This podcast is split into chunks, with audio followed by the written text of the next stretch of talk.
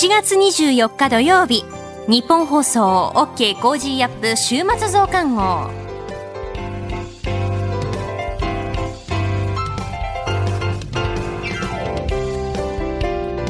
ニッポン放送アナウンサーの新行市佳です。OK Cozy up 週末増刊号。今週の放送でセレクトした聞きどころ番組へ寄せられたメッセージ今後のニュースの予定などを紹介していくプログラムです。毎週土曜日の午後に更新していますまず今週の聞きどころそしてこれからのニュースの予定トレーダーで株ブロガーのひなさんに今週の株式市場のまとめと来週の見通しについて伺います今週は Cozy up コメンテーターがゲストと対談するコーナーはお休みですさあ、今週のニュース振り返っていきましょう。今週は自民党総裁選菅総理が出馬の意向を表明。オリンピック開会式作曲担当の小山田圭吾氏辞任で楽曲使用中止。男子サッカー南アフリカ代表21人が濃厚接触者と判明。韓国のムンジェイン大統領の訪日見送りへ。来年初めモデルナ製ワクチン5000万回分追加。雇用調整助成金の特例措置年末まで延長へ。東京オリンピック開幕。こういったニュースについて取り上げてきました。今週の聞きどころですが、7月22日木曜日に明治大学准教授で経済学者の飯田康之さんに解説していただいた放送を振り返ります。政府がコロナ禍に伴い助成率を引き上げていった雇用調整助成金の特例措置を年末まで延長する方針を固めたというニュース。最低賃金の引き上げなども含めて解説していただきました。それでは今週のプレイバック雇用調整助成金の特例措置年末まで延長へ。政府は昨日コロナ禍に伴い助成率を引き上げていた雇用調整助成金の特例措置を年末まで延長する方針を固めました。今年10月から最低賃金の大幅引き上げが見込まれることから企業の利益を圧迫しないようにして雇用の安定につなげる方針です。まあ、当初は9月末まででした。はい。これはまあ、あ遅いぐらいの意思決定ですよね。えー、私自身は雇用調整助成金は今年度いっぱいというのを早めに、あの提示しておくべきだと思います。で、えー、まあ、そしてこの雇用調整助成金関連で最低賃金の引き上げなんですけれども、はい、この最低賃金28円えー、引き上げるように、えー、一応目安を提示しましたと。で、あの、これ、えー、勘違いしてる人多いんですけれども、この中央最低賃金審議会が出した28円というのは、これ目安と呼ばれていて、目安。えーこの28円で何かあの最低賃金が決定するわけじゃないんですね。これ、この後各都道府県の最低賃金審議会に降りて、はい、そこで審議が行われる。で結構日本にしては珍しくって言うと変な言い方ですが、ええ、あの、都道府県によって受け入れるところと、はい、いやいや、うちは例えば現在であれば観光業が中心の県だから、うん、到底これは受け入れられませんよ、とかって言って、その目安を各県で調整します。で、えー、最低賃金については、はい、えー、どうもですね、えー、とにかく最低賃金の引き上げが正義なんだとか、一つは、えー、比較的、まあ、えー、リベラルよりからは最低賃金を引き上げて生活水準を上げよう。っていう話、うん。はい、そしてもう一つ、もっと構造改革側からは、はい、最低賃金を上げて、うん、えーうん、経営体力がないゾンビ企業をさっさと潰そう。ああ、そっちですか。最低賃金も払えない企業を潰そう、みたいな。えー、両面から攻撃されていますが、はい、えー、最低賃金の引き上げ、えー、確かにアメリカの中で最低賃金を引き上げても、雇用はあまり減らさないという研究結果が出てくるようになった。はい。ただですね、えー、やはり日本での実証分析ですと、最低賃金の引き上げは、明確に既婚女性、えー、つまりある程度以上の年齢の女性のパートですね。はい。えー、と、若年男女。これはどちらかというと、学生アルバイトを中心として。はい。この二つの雇用にはマイナスの影響だという実証分析が、まあ、基本だなと。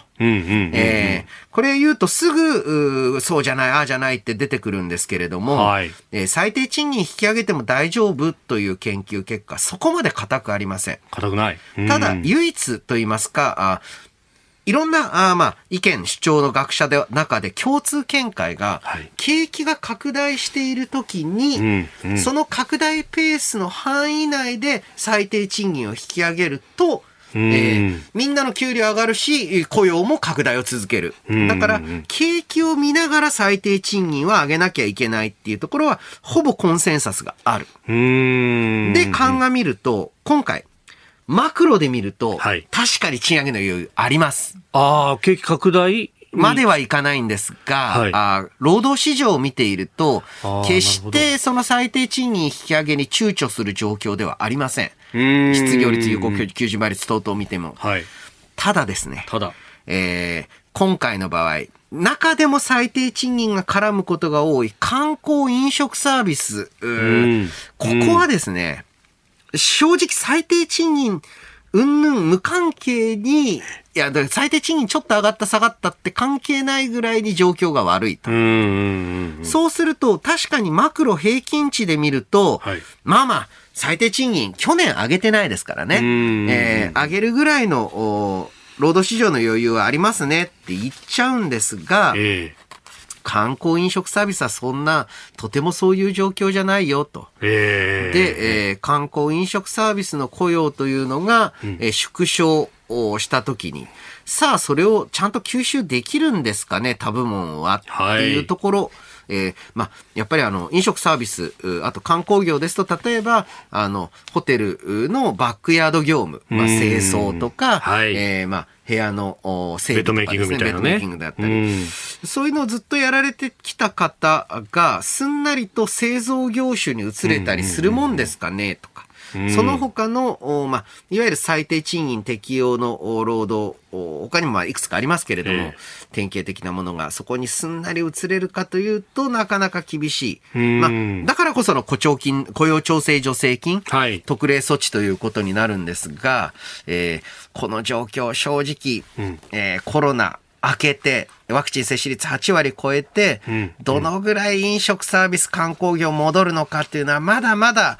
正直予断を許さない。というところだと思うんですよね、はい、世の中の雰囲気みたいなものとも密接に絡むところですよね。そうなんです。ね、えー、非常にね、この後、もう一回みんなで観光に行こうって方向になるのか、はい、いやいや、とはいえ、そのコロナ、ワクチンがどこまで、えー、有効性を保つのかわからないから慎重にになるのか。うん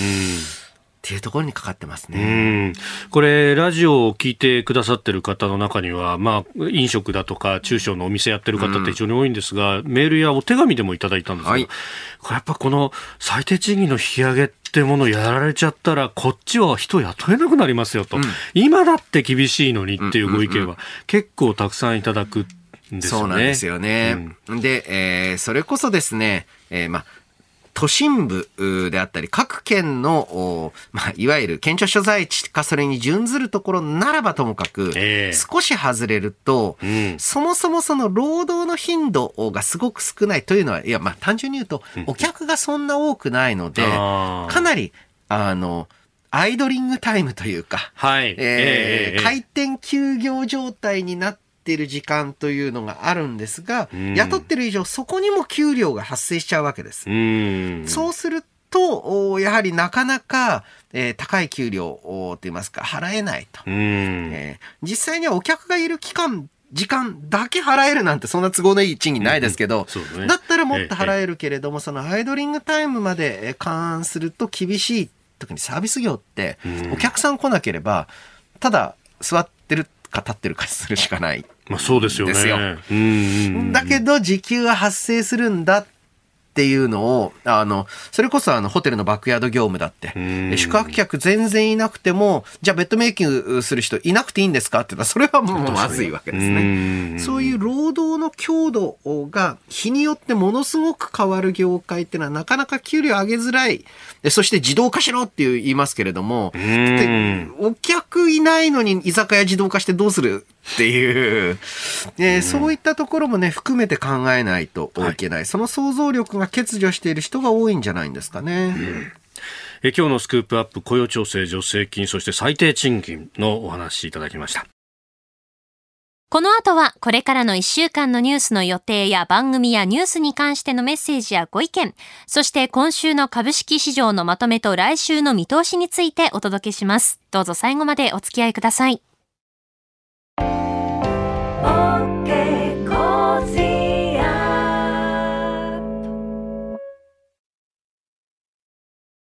モラロジー研究所は名称をモラロジー道徳教育財団に変更しました。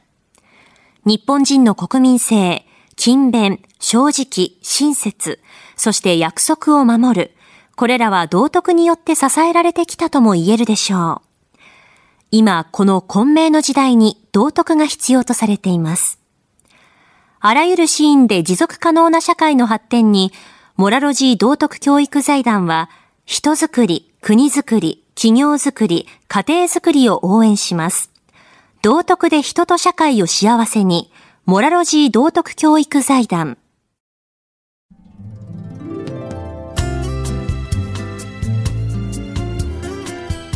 OK Cozy up 週末増刊号。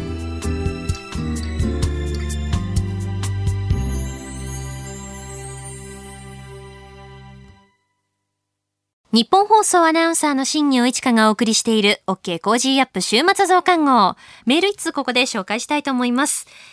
神奈川県座間市にお住まいの男性の方からです。新業アナウンサーはお祭りのいでたちがよく似合う元気な女の子って感じで今朝も楽しく拝聴しておりますよと金曜日の朝にいただきましたメールありがとうございます、えー、昨日金曜日はですねオリンピック開幕ということで、えー、私新業と飯田アナウンサー2人ともですね公式グッズの東京オリンピック・パラリンピックのハッピーを着て、えー、一日放送しました。あの、スタジオの中もですね、旗を飾ったりですとか、ぬいぐるみを置いたり、本当にこう、オリンピック感あふれるスタジオに飾り付けしましたね。えー、そして私はですね、リオパラリンピックとピョンチャンパラリンピック、現地に行っていたんですけれども、その時に、あの、応援グッズで使っていた、富士山の形をした帽子も持ってきまして、取っておいていたんですよ、この富士山の帽子。いつかあの、東京オリンピック・パラリンピックの時にこの帽子をかぶって応援できたらいいなと思ってずっとですね、あの、押し入れの中で保存していまして、それをちょっとこう引っ張ってきて持ってきたんですけれど、それをですね、飯田さんに被せて写真を撮りました。こちらはですね、飯田工事の OK 工事アップの公式ツイッターにアップしておりますので、ぜひご覧になってみてください。えー、リオオリンピック、パラリンピックから数えて5年。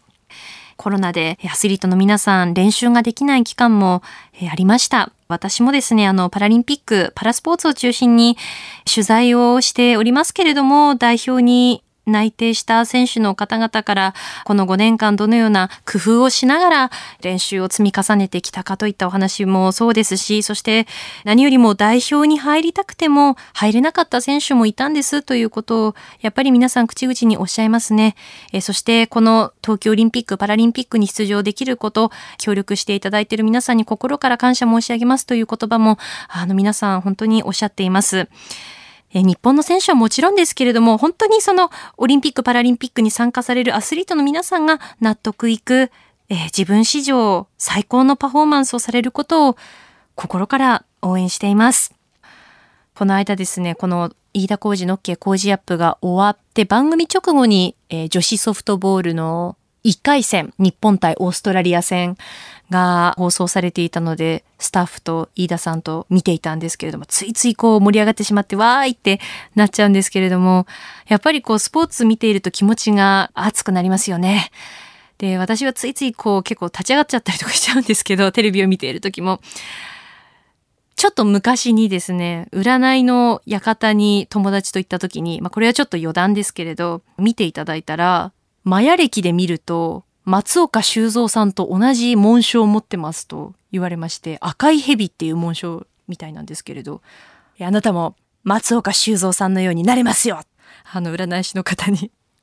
言っていただいて、まあその同じ紋章を持っているから、だからそのおかげもあってなのかどうかちょっとわからないですけど、でもやっぱりこう私自身も昔ねスポーツを習っていたこともありますし、見ているとね、ついつい見入ってしまって応援したくなるというか、本当にこう気持ちが高ぶるというか、そこからこうエネルギーをもらうことってあるんですよね。あの、これから東京オリンピック・パラリンピック、えー、その様子というのはですね、飯田浩二の OK 工事アップの中でももちろんですし、日本放送でもお届けしていきますので、ぜひ、えー、チェックしていただければなと思っております。2021年夏、東京オリンピック8月8日日曜日まで開催されます。世界のアスリートの皆さんが東京に集い、33競技339種目で競い合う17日間です。日本放送では東京大会で復活した野球やマラソンの中継をはじめとして大会の様々な情報を余すところなくお届けしていきます。日本放送は侍ジャパンの全試合を中継します。予選リーグの中継の予定です。7月28日水曜日11時30分からえー、午後3時30分までグループ A 日本対ドミニカ共和国。7月31日土曜日、お昼12時から夕方4時までグループ A 日本対メキシコ。えー、さらに毎日注目競技期待の選手をご紹介していく東京2020オリンピックリポートを8月8日日曜日まで放送します。月曜日から金曜日にかけては11時20分から、土曜日9時25分から、日曜日は11時15分からです。ぜひオリンピックの感動と興奮、日本放送でお楽しみください。さあ続いてはこれからのニュースの予定を紹介していきます。7月25日日曜日、和歌山県毒物カレー事件から23年。野球侍ジャパン強化試合日本代表対読売ジャイアンツ。7月26日月曜日、相模原市の障害者施設津久井やまゆり園で入所者19人が殺害された事件から5年。7月27日火曜日、定例閣議、FOMC 連邦公開市場委員会。7月28日水曜日、日銀7月15日16日の金融政策決定会合の主な意見。7月29日木曜日、4月から6月期のアメリカの GDP 速報値発表。7月30日金曜日、定例閣議、小池知事定例会見。6月の有効求人倍率、完全失業率、宿泊旅行統計調査発表。続いては来週7月26日月曜日からの飯田工事の OK 工事アップコメンテーターのラインナップです。7月26日月曜日、エコノミストで副官経済塾塾頭のエミン・ユルマズさん。27日火曜日、ジャーナリストの長谷川幸宏さん。28日水曜日、数量政策学者の高橋洋一さん。29日木曜日、慶応義塾大学総合政策学部長の土屋元博さん。30日金曜日、内閣官房参与で外交評論家の三宅邦彦さん。コメンテーターの皆さんは6時台からの登場、ニュースを解説していただきます。さて、この後はトレーダーで株ブロガーのひなさん登場です。今週の株式市場のまとめと来週の見通しについて伝えていただきます。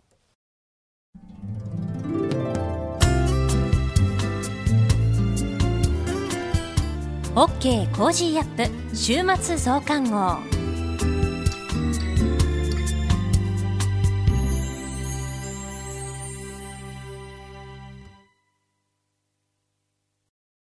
モラロジー研究所は名称をモラロジー道徳教育財団に変更しました。日本人の国民性、勤勉、正直、親切、そして約束を守る、これらは道徳によって支えられてきたとも言えるでしょう。今、この混迷の時代に道徳が必要とされています。あらゆるシーンで持続可能な社会の発展に、モラロジー道徳教育財団は、人づくり、国づくり、企業づくり、家庭づくりを応援します。道徳で人と社会を幸せに、モラロジー道徳教育財団。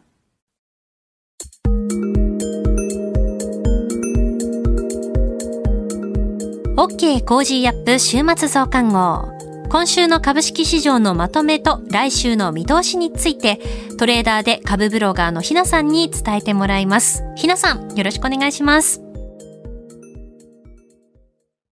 ひなです。今週も個人投資家の視点で今の株式市場をお伝えいたします。今週の一つ目のポイントは、夏枯れ相場です。